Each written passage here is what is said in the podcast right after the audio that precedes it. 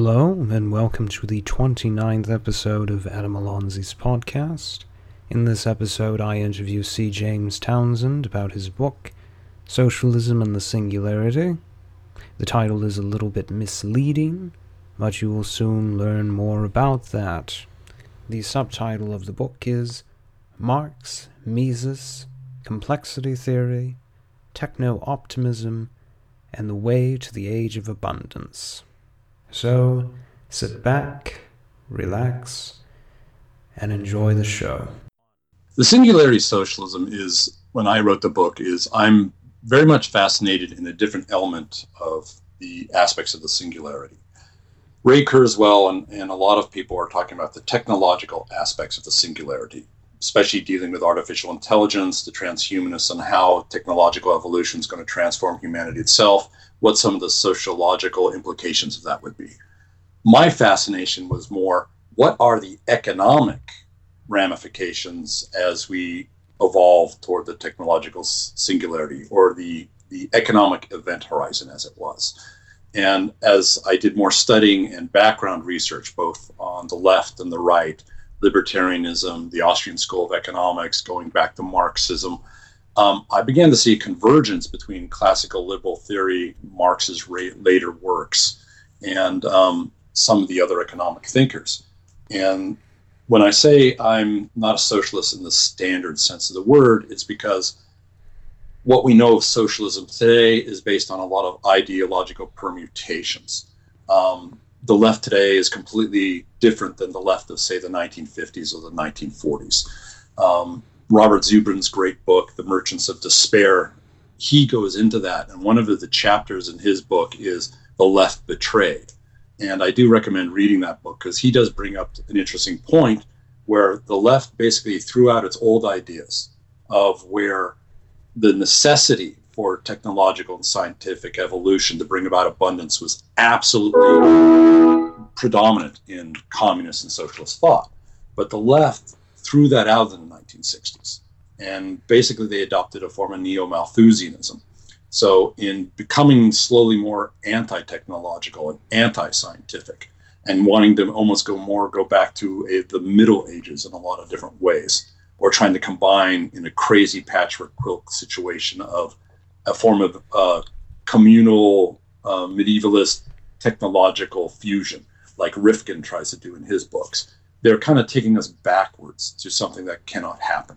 So when I say I'm not a socialist in this regular way, it's because the the necessity for the full evolution of the technium, as Kevin Kelly calls it, which would be the full evolution of the productive material forces scientifically and technologically to lead us toward abundance is absolutely necessary.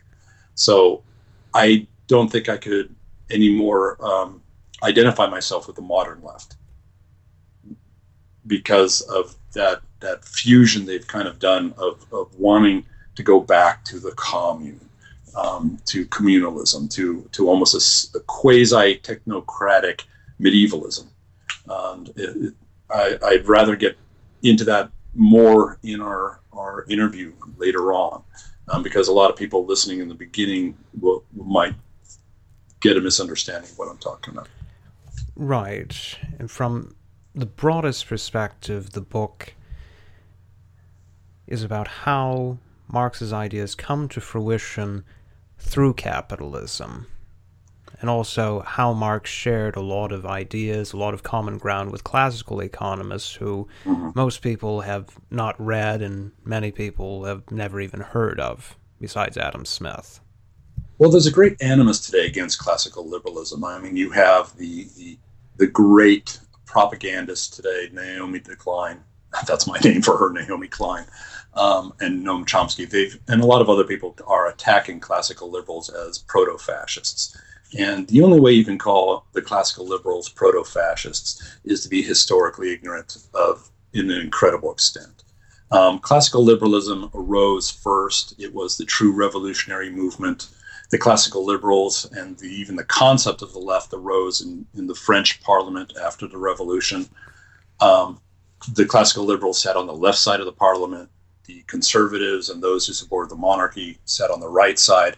And when socialism arose, it was in the middle, kind of a befuddled middle movement that combined elements of classical liberalism and classical liberal social ideas with conservative ends. So, as Rothbard mentions, that socialism is is really kind of a, a portmanteau ideology which adds some of classical liberalism in with conservatism. And a lot of people who don't do the historical study, they miss that. And I've talked to a lot of people, when you bring that up, they, they just look at you like you're insane. But a lot of people don't understand that Karl Marx, when he wrote the manifesto, and Engels hadn't studied economics until after 1848. After Marx gets kicked out of Germany after the failed revolution, he goes to England and he spends all his time in the libraries. He reads David Ricardo. And he gets a lot of his ideas from David Ricardo and what is called classical economy. And basically, Capital is a Ricardian manifesto, in a way, of economics. He bases himself on Ricardian economics. But basically, um, my book really has a, a different central course. And a lot of people take from it what they want to do. It, it's not a book about the left or the right or classical economics. It's a book about rising above what I call the delusional dialectic of our time. We are we are inundated with this battle and this fight between the right and the left. We are we are constantly inundated, and they constantly fight each other and they talk past each other to the point where nothing gets accomplished. And if we don't raise ourselves above this this this this hamster's wheel to nowhere, we don't accomplish anything. And we have to be willing to look at what we believe and examine it. And that's why the beginning first chapter of my book is a quote from Marx, which is question everything. And that is what the book it first really starts and as at core. We have to look at what we've been doing and question it, especially in the face of coming technological evolution. Because I see so many times when I look at and read what futurists are writing, or IEEE Spectrum is writing, or, or other people, and even in the face of the technium coming, this this singularity. Um, our ideas aren't changing. We, we are using today's and yesterday's ideology to try to diagnose tomorrow's potentiality. And like Einstein said, we can't fix today's problems with the same ideas that we used to create them in the first place. And, and that is really a core we have to do. We have to go back and do that research, at least historically, and look at it. What has failed? What has worked? What, what what scientifically even speaking because in a way we're running a huge experiment that that no one has a handle on because it has its own motion its own life i mean kevin kelly's great book on what the tech you know what does technology want it's such a fascinating incredible book and i recommend everyone read kevin kelly's works but that one really he gets to the heart of it and in a way he brings back karl marx's idea of the productive material forces which he kind of gets from hegel's idea of the Weltgeist, the, the world soul moving in the world. And it's almost as if technology wants to go somewhere. And that element really comes from complexity theory, because complexity theory also blows apart all of our ideas, because that's one of the subtitles of my book. Um, in the face of complexity theory and what it's showing us, and chaos theory, what is left of our ideologies? And we have to question this old idea of this Cartesian and Newtonian mechanistic materialist view of the world where things are static. And that's one of the things that are is at the heart of my book that a lot of people don't get is today's ideologies. Um, a lot of them on the left, um, Keynesianism, um, modern monetary theory the Chicago School. You know, Milton Friedman is their champion. A lot of it is based on one fallacy, even the sustainability ideas. And I mentioned in my book, and I didn't go as far with it as I probably should have gone because I had a limitation of time, but it's all based on a static um, system that's come to full equilibrium. So it's a static economic system that is at the heart of everything. Malthusian ideas is all based on a static, steady state um, system that's come to full equilibrium. And almost all the economic fallacies today are based on that. And complexity theory blows that apart. It's already proven it completely wrong. And I touch on that also in the book um, that this idea that we have to get back to. And it's one of the sad things about the left is they've abandoned dialectical materialism or just dialectics itself, which is that form of evolution. Everything changes. And yet this is the main contradiction in what I might call older socialism is yes, everything changes, but I want to create a system that won't change. That is static. That we create the very same products year after year, day after day, we can get rid of monetary prices. Money is evil, like the Venus Project and the Zeitgeist movement.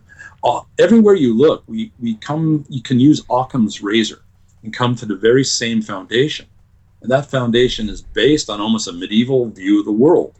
You know, like the great chain of being. You have God in heaven, and He radiates through the kings, which are His representation, and all that funnels down through this huge bureaucracy, and then down to the serfs and in a way, all, a lot of our political ideas are still based on that. And it's it completely has to be exploded in the face of complexity theory and what's going on with technology today. Because how can you control what's happening?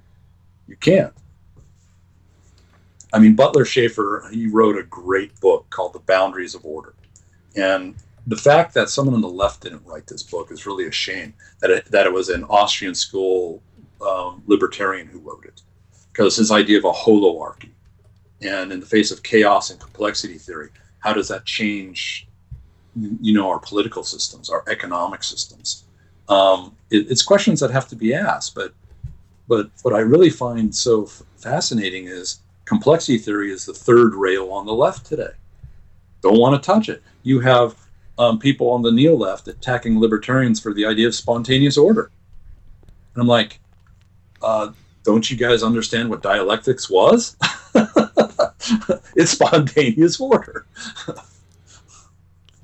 now, I've critiqued various equilibrium theories with a number of economists from different persuasions, although it seems to still be a popular idea in spite of the fact it flies in the face of all common sense and everything we've observed over the past, well, 300 years or thereabout, and of course the pace of progress and of innovation has quickened over the course of those three or four hundred years immensely, and it continues to exponentially rise. Yeah, that's true. In the face of constant change, how come our economic systems and our political ideologies are based on static systems? And that yeah. is that's exactly what I was going to say. And going back to what you were saying towards the beginning of the conversation. And I come from a different position. You know, I don't come from 180 degrees from left to right. I say I come from 90 degrees because, you know, like if you understand Hegel, you've got the thesis, antithesis, and then you have the transcendent. And you have to come almost from that transcendent position. Left says we got to do something. People are starving. They're poor. Yes, that's true. Um, libertarians and the right bring up classical liberal economics, but if you raise artificially the, the wage rate above the market rate of labor, you cause more unemployment and you raise all the costs of living anyway. So we go round and round that no side listens to each other. And obviously, well, if we raise the wage rate like 18, 20, 100 times before, it hasn't worked because today's wage rate is now the subsistence wage rate, right? And and last year's wage rate, when we raised it, we were hoping it would solve the problem. But in the face of constant increasing um, cost of living, increasing the wage rate is Sisyphusian. The only way to bring down this whole issue is to lower the cost of living. If you lowered the cost of living 20%, you would increase everyone's wage rate. And the poor would be helped, the people on welfare would be helped, the retired would be helped. Um, everyone would be helped by constantly lowering the cost of living, and that's what technological deflation does. And that's basically at the heart of my book: is the aggregate supply shock caused by technological deflation has actually been lowering all prices since the rise of the industrial revolution. We can see that in all figures when you when you use a constant monetary unit, the prices of everything, even in the face of constant inflation, has been dropping. And we don't see it because inflation keeps rising the prices, whether or not it's, you know, in, inflating the money supply, increasing debt, um, you know, overregulation, you know, all the different inflationary things we can do in the economy has actually kept us from, from reaching utopia. And that's the thing I found fascinating because in in all my studies of the book and at the heart, and this is where kind of Karl Marx united with John Baptiste Say, united with the Austrian School of Economics, is at the heart of old communist ideas, especially around Marx, was the idea of the law of immiseration. And I go into it in one of my chapters. And it's very important to get to that, uh, that idea. Now, Marx had a pessimistic view of it from David Ricardo that in the end, as, as production increases, all the prices continue to drop. And it's an effect we've seen since the rise of the Industrial Revolution. And they thought that would cause profits to keep falling, wage rates to keep falling. And in the end, as Marx said, everyone would be immiserated. Um, both the worker and the capitalist would end up, you know, being poor. And that would spark off the revolution, and then the state would be taken control of, and then the workers and the capitalists would use the mechanism of the state to smash the state, and we'd get a new and completely different production system. Now, he's basing everything he sees from his 19th century view. Now, when we look at things from, from the late 20th century to early 21st century, we update it with what the science and technology is doing, the idea of the singularity and the technium expanding, we see in a lot of ways that it's basically true. Um, as science and technology and productivity expanded, prices kept falling. Now, it doesn't necessarily mean that profits will go to zero and all, all the disastrous effects because a lot of people didn't see both sides of the equation. Because as you're expanding production in the face of technological innovation, the inputs of, to production are also dropping. So your profit margins do fall, but they don't go to zero. But in the end, prices keep dropping. And if we did not have any inflation, if the if the Federal Reserve was never created in 1913, and you can run the thought experiment, and a couple of economists have done the studies, that prices today would be so dramatically lower, it'd be it'd be impossible to even believe. And it's it's seeing the world from that viewpoint. How do you eliminate poverty?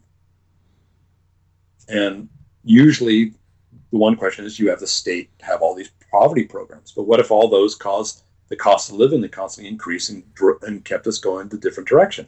And if you look at the, the the economic figures, you see from when all the Great Society programs started kicking in in the 60s, poverty stopped falling and it became institutionalized, and it's almost a straight line across, staying about I think it's about 18% of the population. And yet uh, there was a um, there was an economic study that showed that if we just let the evolution of the system continue, poverty today would probably be about two percent. And it, it's hard to understand that people don't. It's hard for them to wrap their heads around it because, for whatever reason, when you talk about evolution and trusting evolution in complex systems, we're we're we're trained not to. We we're trained to to latch on, and I think it's part of our simian brain, the, our older parts of our brain, want to worship the totem fetish idol, the big mommy or daddy figure, um, the divine king who will help us and make everything right. I think in our, our sweep of evolution, human beings are still kind of stuck there. We have 21st century technology with medieval minds. And I think that's what our, our, our, issue is because we have to learn to see the world completely differently in evolutionary terms. And science and technology are the is the only evolutionary force on this planet right now. Politics are reactionary. Our ideas, most of them are all reactionary. Our ideologies, they want to either take us back or stop because the world's going too fast. I want to get off. And you look at things like the draconian precautionary principle. That would basically stop all the evolution of science and technology so that we can get comfortable. But yet it'd be disastrous. Sustainability is basically based on limiting all human beings to the extent technology and resources of X period of time. And and at heart of that is once again the static steady state system. We want to get back to a static static steady state system. Um, where in the Middle Ages things moved very slowly, and the guilds oversaw everything, and you had the divine king. You know, he was God's representative, and he made sure the world moved in a certain way. And I really think a lot of our ideology is still backwards. I mean, even if you look at the Venus and Zeitgeist pro, uh, project, um, even though you've got this futuristic idea, it's still based on all the economic fallacies of centuries past. the animus against money, the desire to to basically be run by some type of omnipotent situation. Now it's a super AI, um, and they were going to have all the leaders picked by computer, and and basically a lot of his ideas you can find out looking in history who had them first. Um, there's nothing new in it. I mean, it, he basically put Star Trek posters over old belief systems that, that are almost to be found in every single one of the older socialist utopias written for the last 300 years. And it bamboozles a lot of people because unfortunately our education system, I think, has really dumbed so many people down. And they don't want to look in history and they don't want to read anything other than a short blog or watch a video. Well, and I it's mean, really sad. We can debate whether it's hereditary or environmental. I would say stupidity is equal parts both. Yeah, I would agree with you. It's but something that ties in with virtually everything you've said is an excerpt from your book talking about the invisible hand, Smith's idea, Hegel's cunning of reason, Marx's productive material forces, Teilhard's noosphere and omega point, Buckminster mm-hmm. Fuller's ephemeralization, Hayek's social mind, the technium, and the singularity. All of these ideas are very similar and related mm-hmm. to one another, and I can think of several Eastern philosophers who also could be put into that category. Yeah, the, da- the Tao of um, Lao Tzu. The Tao and Sri Aurobindo's idea of the overmind fusing with everything on earth. Or Ken Wilber's integral system. Mm-hmm. But there's this idea, or rather, people seem to confuse names with the things themselves. So the majority of political debate, and sadly, economic debate, boils down to tossing out names. It reminds me of a bit from Crome Yellow by Aldous Huxley. The farmer says, Them's pigs. I can't imagine them being called anything else. Yeah, it, it is. I think we get stuck in our terms. Um, like a lot of people are talking about post capitalism, but we might as well also talk about post socialism or post fascism. Um, what's coming is so completely different. Um, we have no word for it. I mean, what do you call a system that no one has really thought about before in the way we're being faced with it? Um, the idea of a holoarchy or omnialism or omniarchy, which is the rule of all by all, um, but an integrated system in which governance basically arises from the system through the advancement of the, the internet to the to the new global brain. I mean, it really comes down to the idea of in a realm of abundance, what what need is there for politics as we've known it before? I mean, you can see as the internet has changed production, and as 3D, 4D printing is coming up, production is going to change dramatically. I mean, what can the government control when you can 3D print a gun on your house?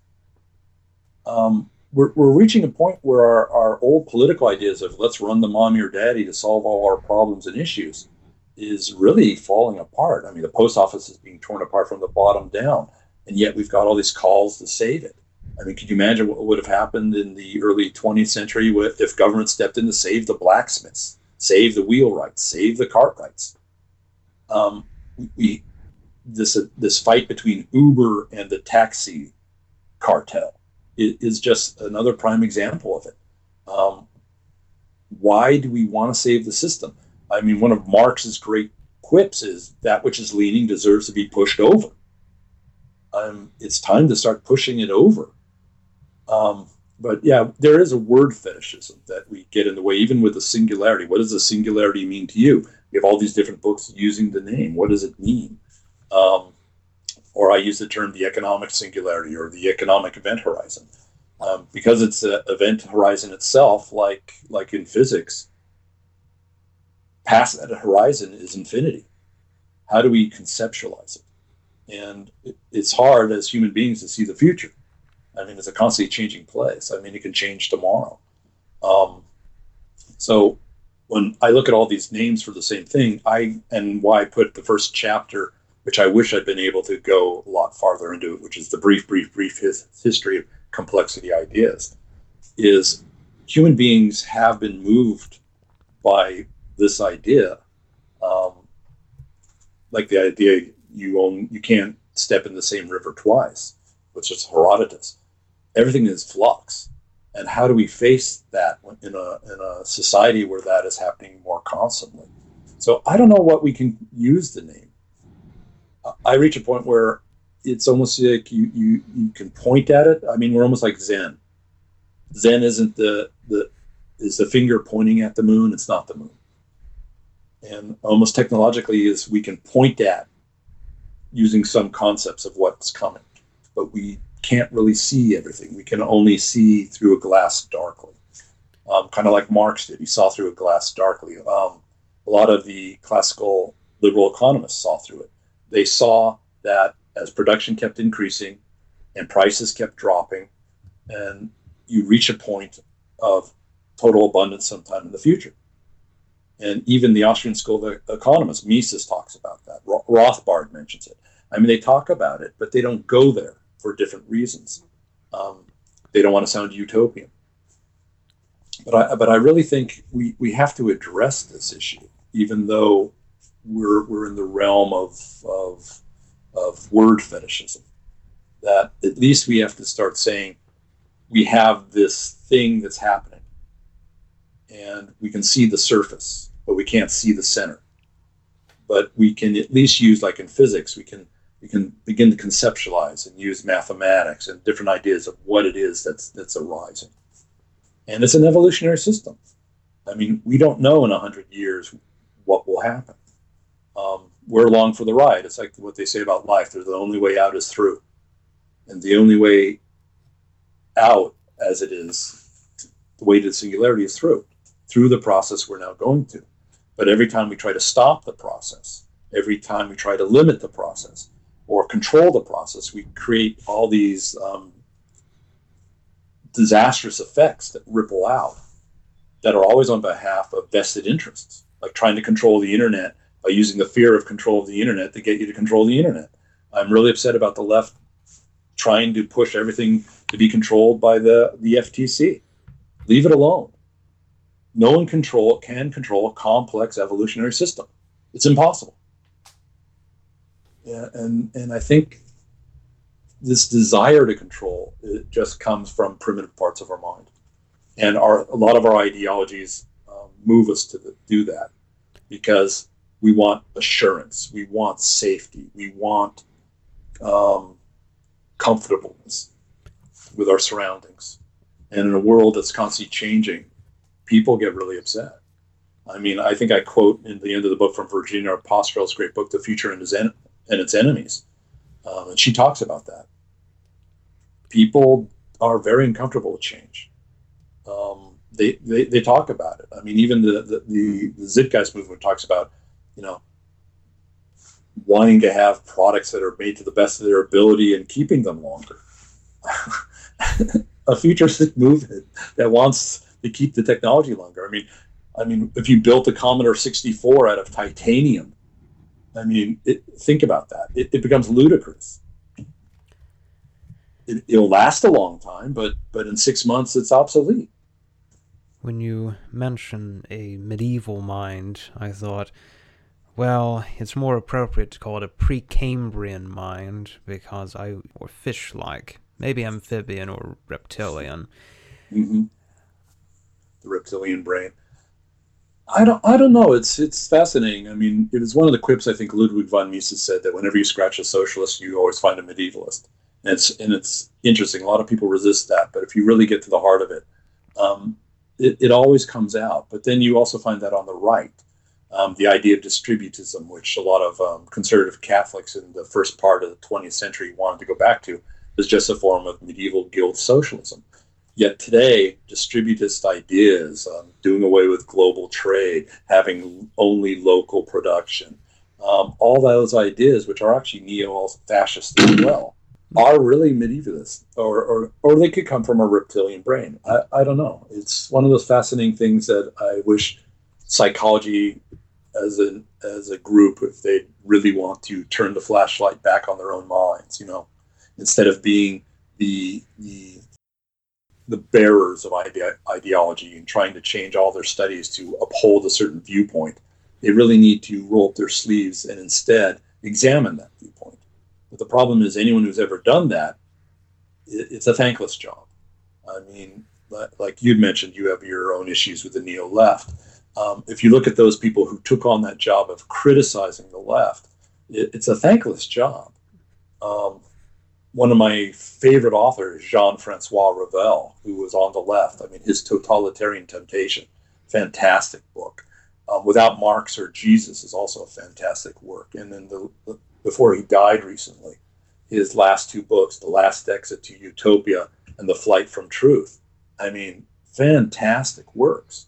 But he was the redheaded stepchild of the left. Um, when you shine the spotlight or the searchlight on your own ideology and where we're failing, you, you don't have many friends. I mean, Oriana Fallaci, I mean, her communist bona fides, you cannot say anything against them. I mean, she fought the Nazis as a teenager in Italy um, as a member of the Communist Party. And yet they threw her out of Europe because she saw the flood of Europe with Muslim immigrants as reactionary, revisionist, and conservative, and as an attack against the Enlightenment. So, you know, it's one of those things. And even I was talking briefly with um, Meghnad Desai, whose great book, Marx's Revenge, I discovered when my book was basically finished. Um, he basically took on a thankless job as well. Um, his book goes into basically what I researched, only he's a Marxian economist, where, where the left went wrong by abandoning the evolutionary ideas of Marx's later thought. Um, it's a thankless job. Mine is as well, but I find it funny that like I have Marxists who've read my book and they think it's the best book on Marx they've read. I have libertarians who read the book, or techno libertarians and techno optimists, and they think it's the best book they ever read. So my book is really a crossover book. It, it's basically about where is it we can come together and see the similarities and stop arguing about the differences. It is but, it is a shame that some of the ideas from mercantilism which of course were taken on by fascism because it's easily packaged into a nationalistic ideology, are still so popular with both sides.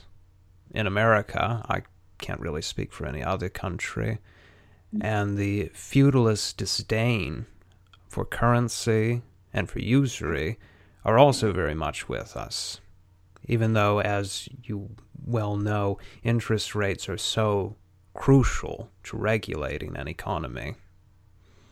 Yeah, it's it's really sad. I mean, the whole attack against money. I mean, which arose with the resource-based economic system, which is the new utopian idea, but it's not new.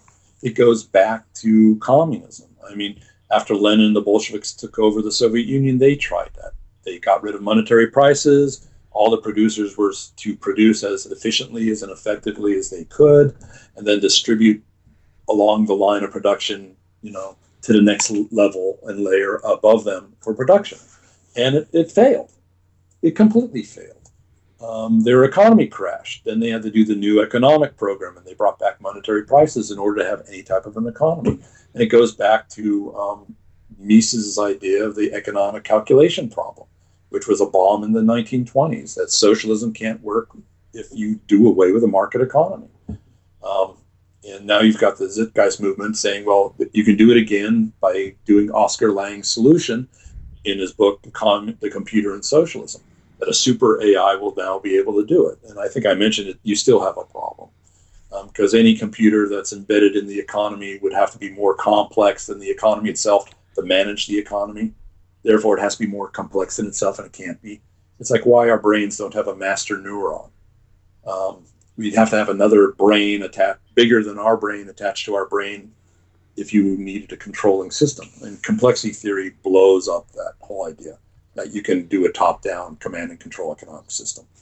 And in the end, complexity theory has proven Mises and Hayek's idea of the knowledge problem, that it's lack of knowledge that that is the main problem, because no actor can ever know all the knowledge in the economic system, even a super AI because it's in everyone's head.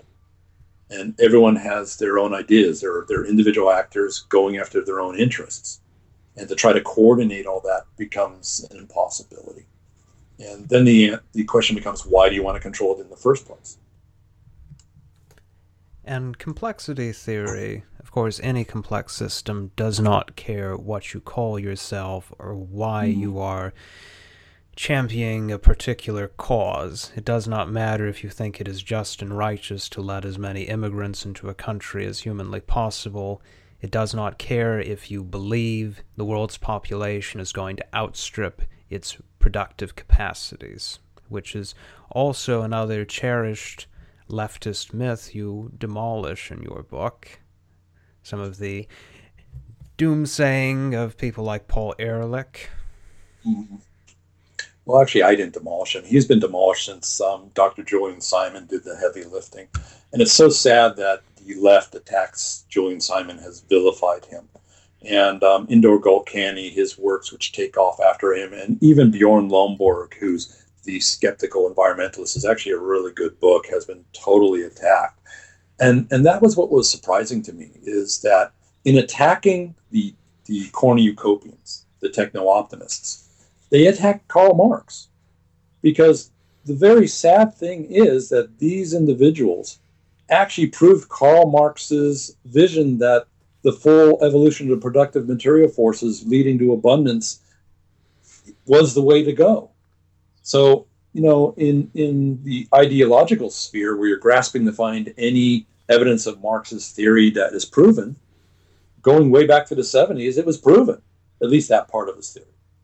Um, and the fact that Marx and Engels hated Malthus, called him names. I mean, it's it's so interesting that Marx basically says that even if population remained going exponential, science and technological evolution would be even a, a higher uh, exponential curve. And we've seen through um, all the studies that have shown that as a society evolves, as people become wealthier, the the natural trend is for us to have less and less children.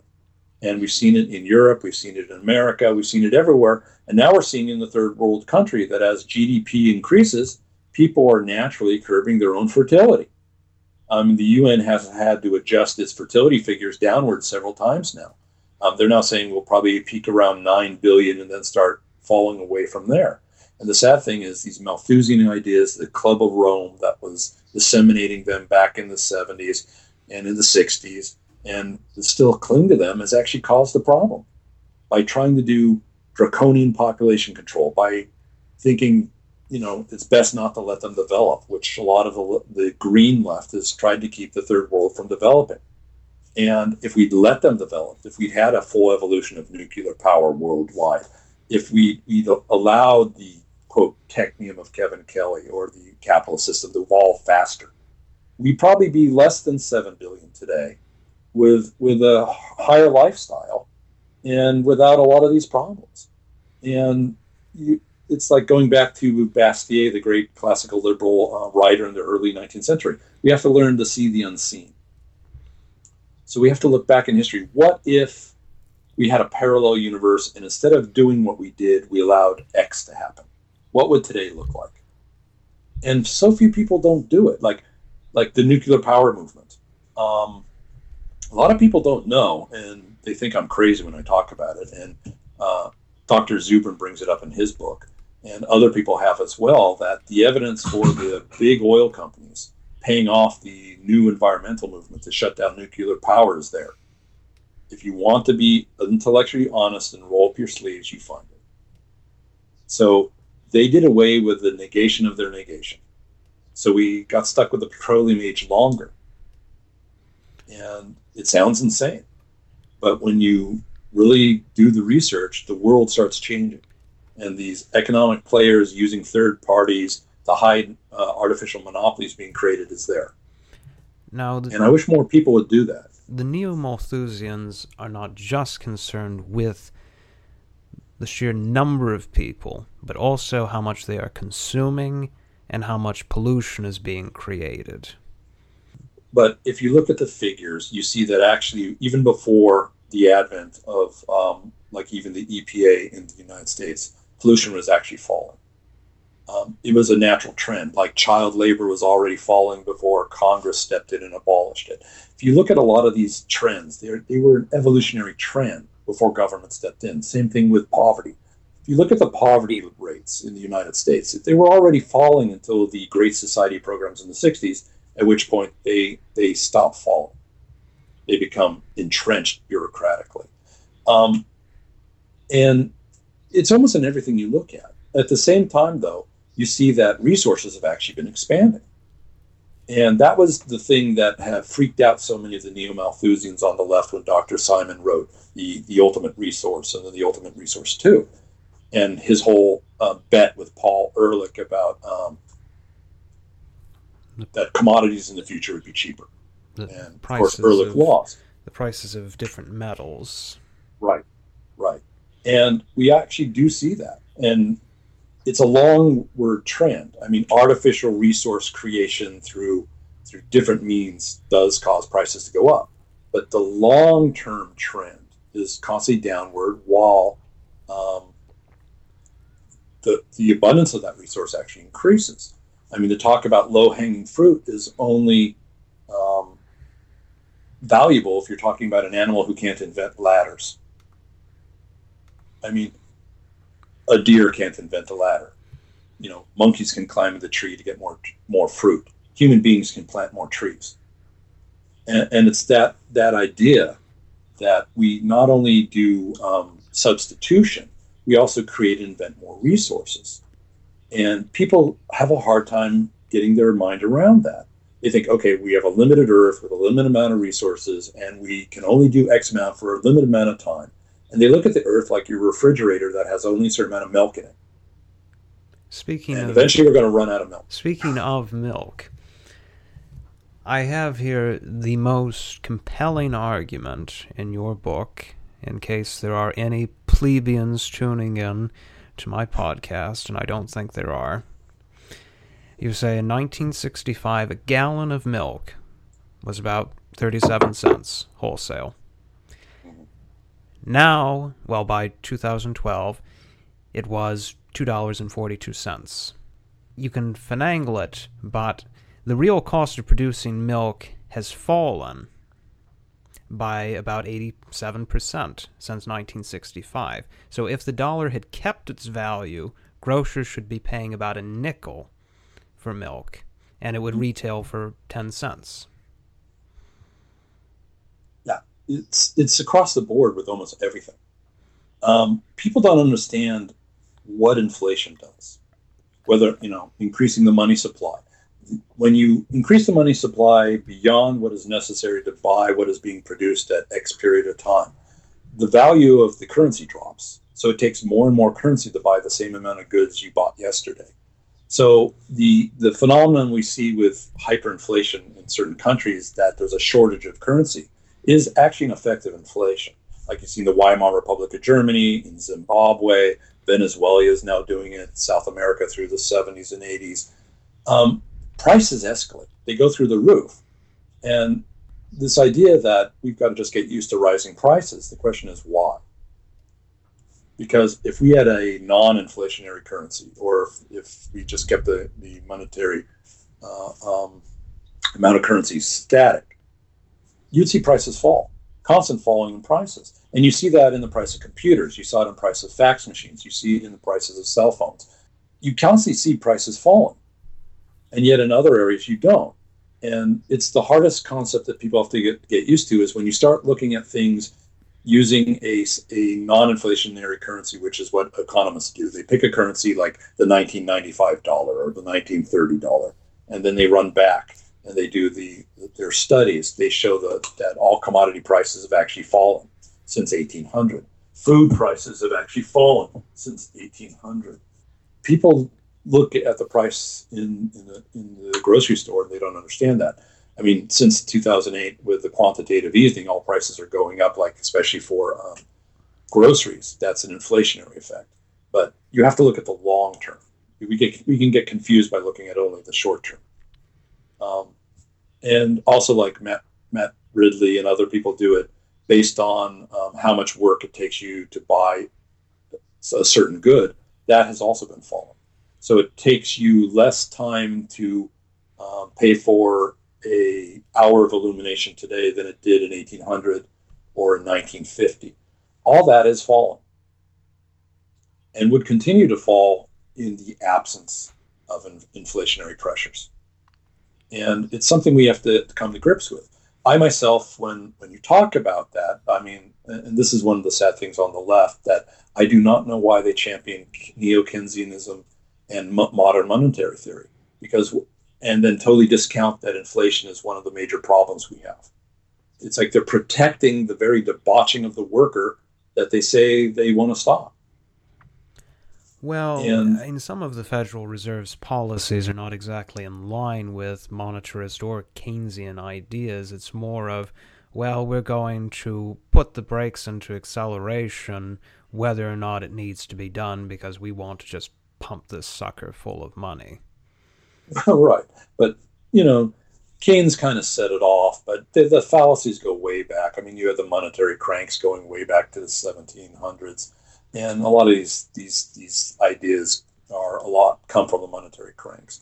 Um, but the idea that you can drive the economy with one foot on the gas and one foot on the brake and just keep alternating it just gives you whiplash, and that's what we're fa- facing now. We have constant whiplash, and science and technology and where we're going um, really is the promise because one of the things I love doing, and it's kind of a crazy thing, I love going to the dollar stores and the Goodwill stores and looking at the books. And I buy old books or I buy old books online about the coming crash. And you look at the economic figures of people going back to the 70s and how that we were supposed to have hyperinflation. And a lot of these things never happened. And a lot of people were wondering why they didn't happen, uh, especially in the libertarian and you know some of the conservatives.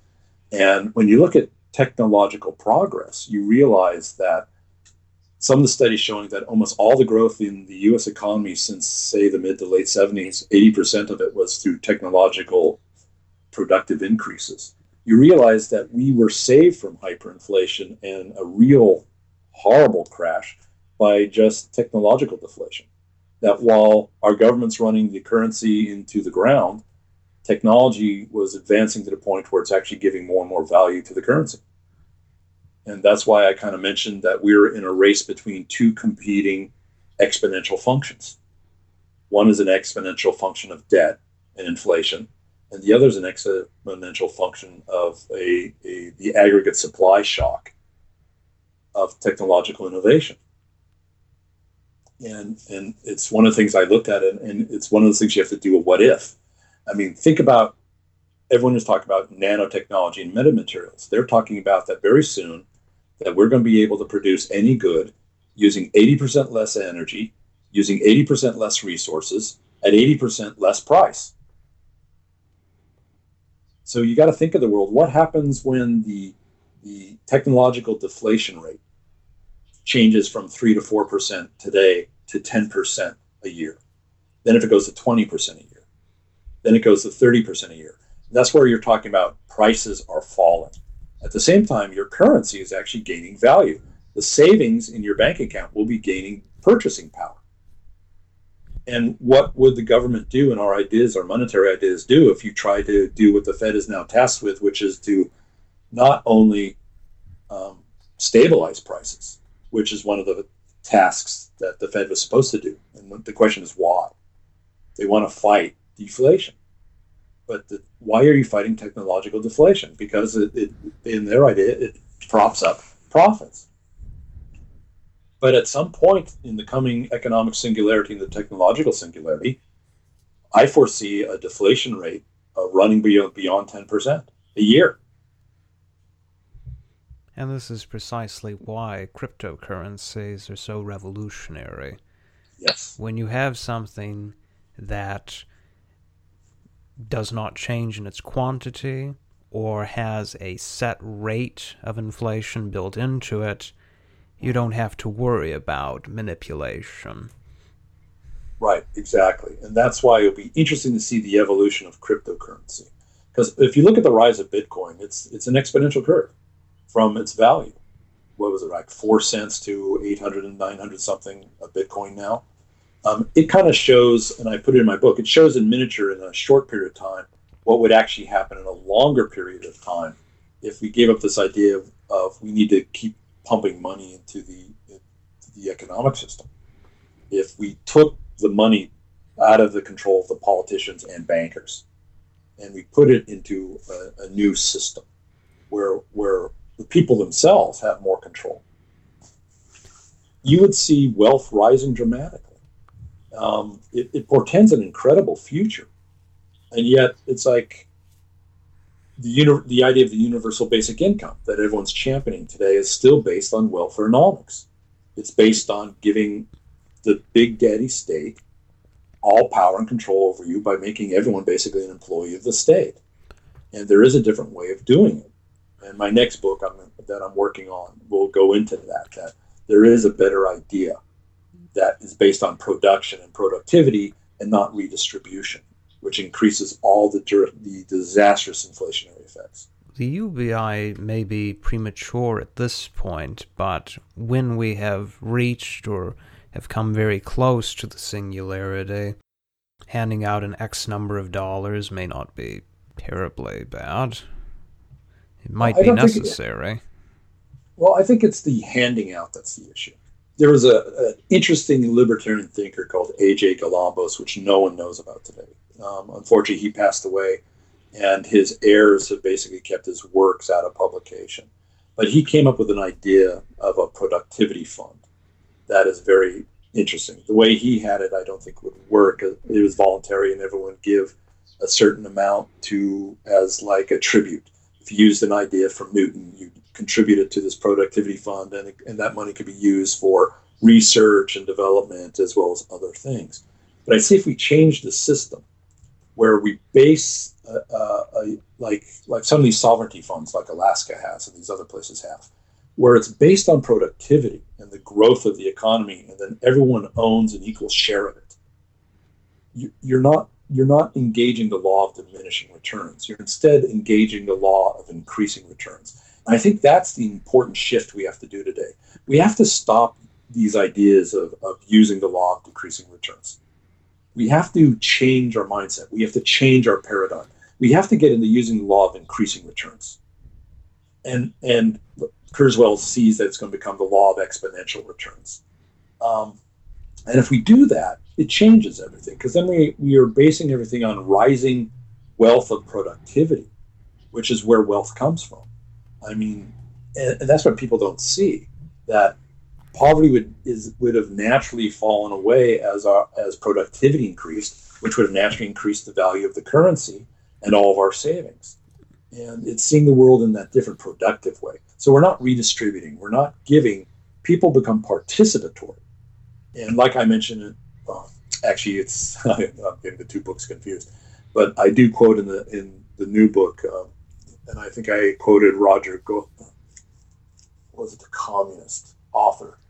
who was a French author, who who basically he excoriates the the neo left because in his view and what what Marx and Engels wanted was communism was basically participatory. It wasn't giving up your power to the state. It was taking back your power. It was the elimination of alienation, not the increasing of alienation. And all welfarenomics and redistribution is based on giving up your alienation, your your your power is alienating yourself rather than taking it back and creating a system where everyone has the ability to completely fulfill themselves and to reach their total potential possible. And, and I think our ideas of the UBI now is based on alienating ourselves back to the state, whether or not it's a world state or the nation state. And I think we have to get to that the new state that's coming, the holoarchy or omniarchy, is a state of humanity where it's like sovereign individuals interlinked in, in a complex, emergent, spontaneous system. So there's a balance. And yet everyone controls equally and benefits from productivity. And I think that's where we should be thinking and going. It's a new thought because the future should be about everything that's completely new. It shouldn't be about dusting off ideas from the past and giving them a new spray paint. Oh, the, the communist author, I was thinking, was Roger Garaudy. Okay. French communist. Yeah, because a lot of people today think, and this is what the difference, because under the influence of Lassalle, communism is giving up everything to a centralized state, or socialism is giving more and more power to a centralized political union. And that's not the idea. I mean, Karl Marx wanted the withering away of the state. So did Engels. Um, it was the right wing Hegelian influence that took over the left that has brought us to the Bolshevikification, if you would, if that's the right word, of our ideology. It's like this idea about socialized medicine. I mean, everyone looks at what's happening in the United States as this good thing without looking at the detrimental effects in other countries.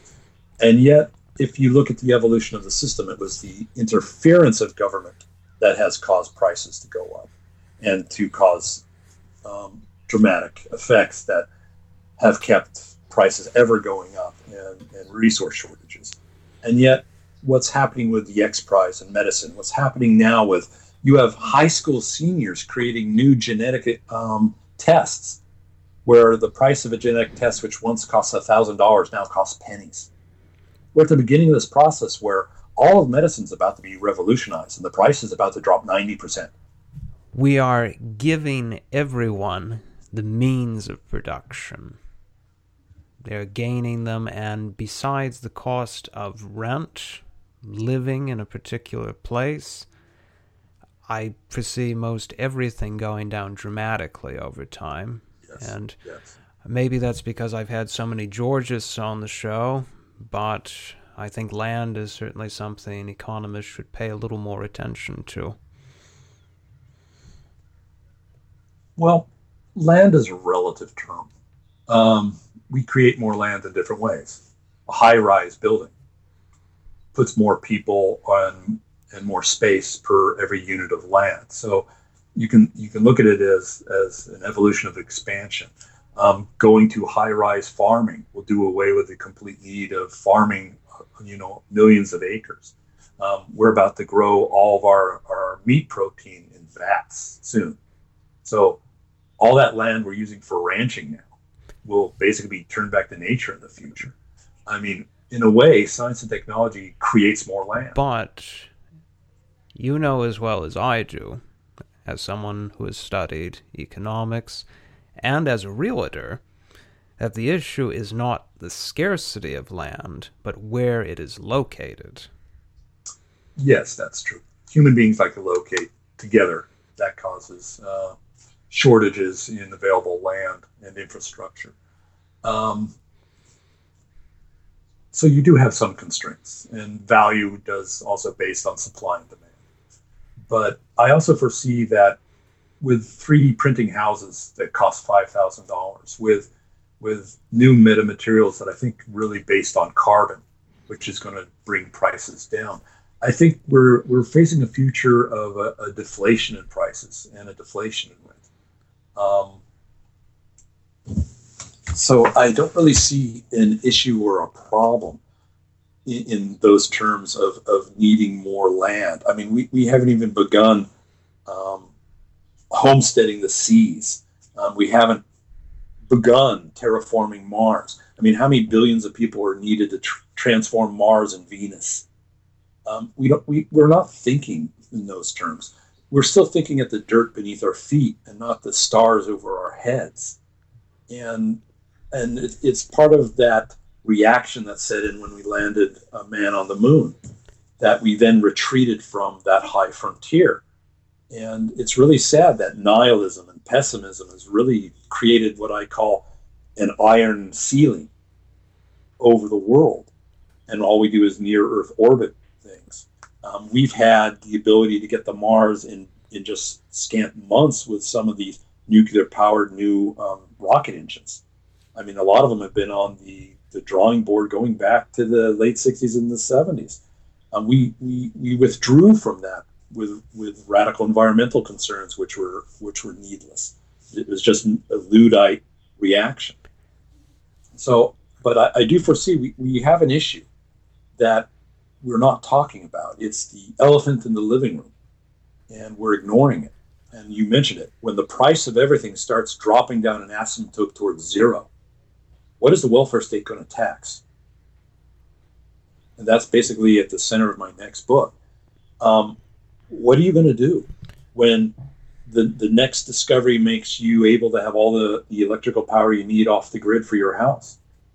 Presumably, when, if someone doesn't need to pay for power for medications, for many of the electronics and plastic things they own, mm-hmm, mm-hmm. then rent would not be as much of a concern because even if it is exorbitant, even if they're living in a place like San Francisco, they'll be able to pay it. Well, correct. I mean, I had a, a young gal once told me, or a younger woman, um, wanted me to defend property rights and I was really on fire that day. And I decided to go from you know the, the classical liberal libertarian viewpoint, and, and I waxed eloquent, bringing in besides natural law theory, you know, human biology and genetics and everything else. And, and I held forth for like 15 or 20 minutes based on that paradigm. Was a number of years ago. And she just looked up at me and had one question. But in the realm of abundance, does property rights have the same force or effect or necessity they would.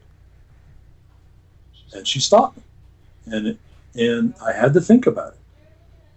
When when you reach the realm where most things that we think of as necessity today have dropped in price to the point where like they're air and water, like John Baptiste said. In in and this is so, so incredible. Here you have a classical liberal French economist looking into the future running the thought experiment forward like I did, based on what he sees in just the economic system of his time at the very beginning of the Industrial Revolution. And what happens when when things are almost like air? And, it dramatically changes things. Our our necessity. Do I need to own a car if I can, with my smartphone, call a ride to pick me up in less than five minutes with like like these the new idea of the driverless cars? Um, think about your housing one of the reasons most people own housing is because I need something to protect myself from the inflationary effect of the centralized banking system. My equity is based on the fact that they're debauching the currency a lot of times, besides supply and demand effects. Um, do I really need to own my property if that inflationary effect vanishes? And the funny thing is, in, in a deflationary economic system, there is actually perverse effects of, of owning long term debt that we have to think about. So it's it, it's it's dramatic. I, I really think in the future we're looking at. I mean, imagine what would happen if you don't touch the healthcare system and you allow its advance unperturbed by political, ideological, and and crony capitalist um, situations and effects. Ten years, it could be it could be eighty percent less with with dramatically new products, with new medicines, with with new devices that you can walk into any clinic. I mean, I came up to this because I was in an auto accident um, a couple years ago, and I had to go to the chiropractor, and they, I needed to get a head MRI. And with the health insurance I had then um, on a PPO system, what they did it, it cost twenty five hundred dollars for the head MRI. They usually end up paying five hundred dollars, and you're stuck with a two thousand dollar bill. And my chiropractor said, ask him what the cash price of the MRI is. okay, pay cash for it. Ask him what it is. Because I had a health issue about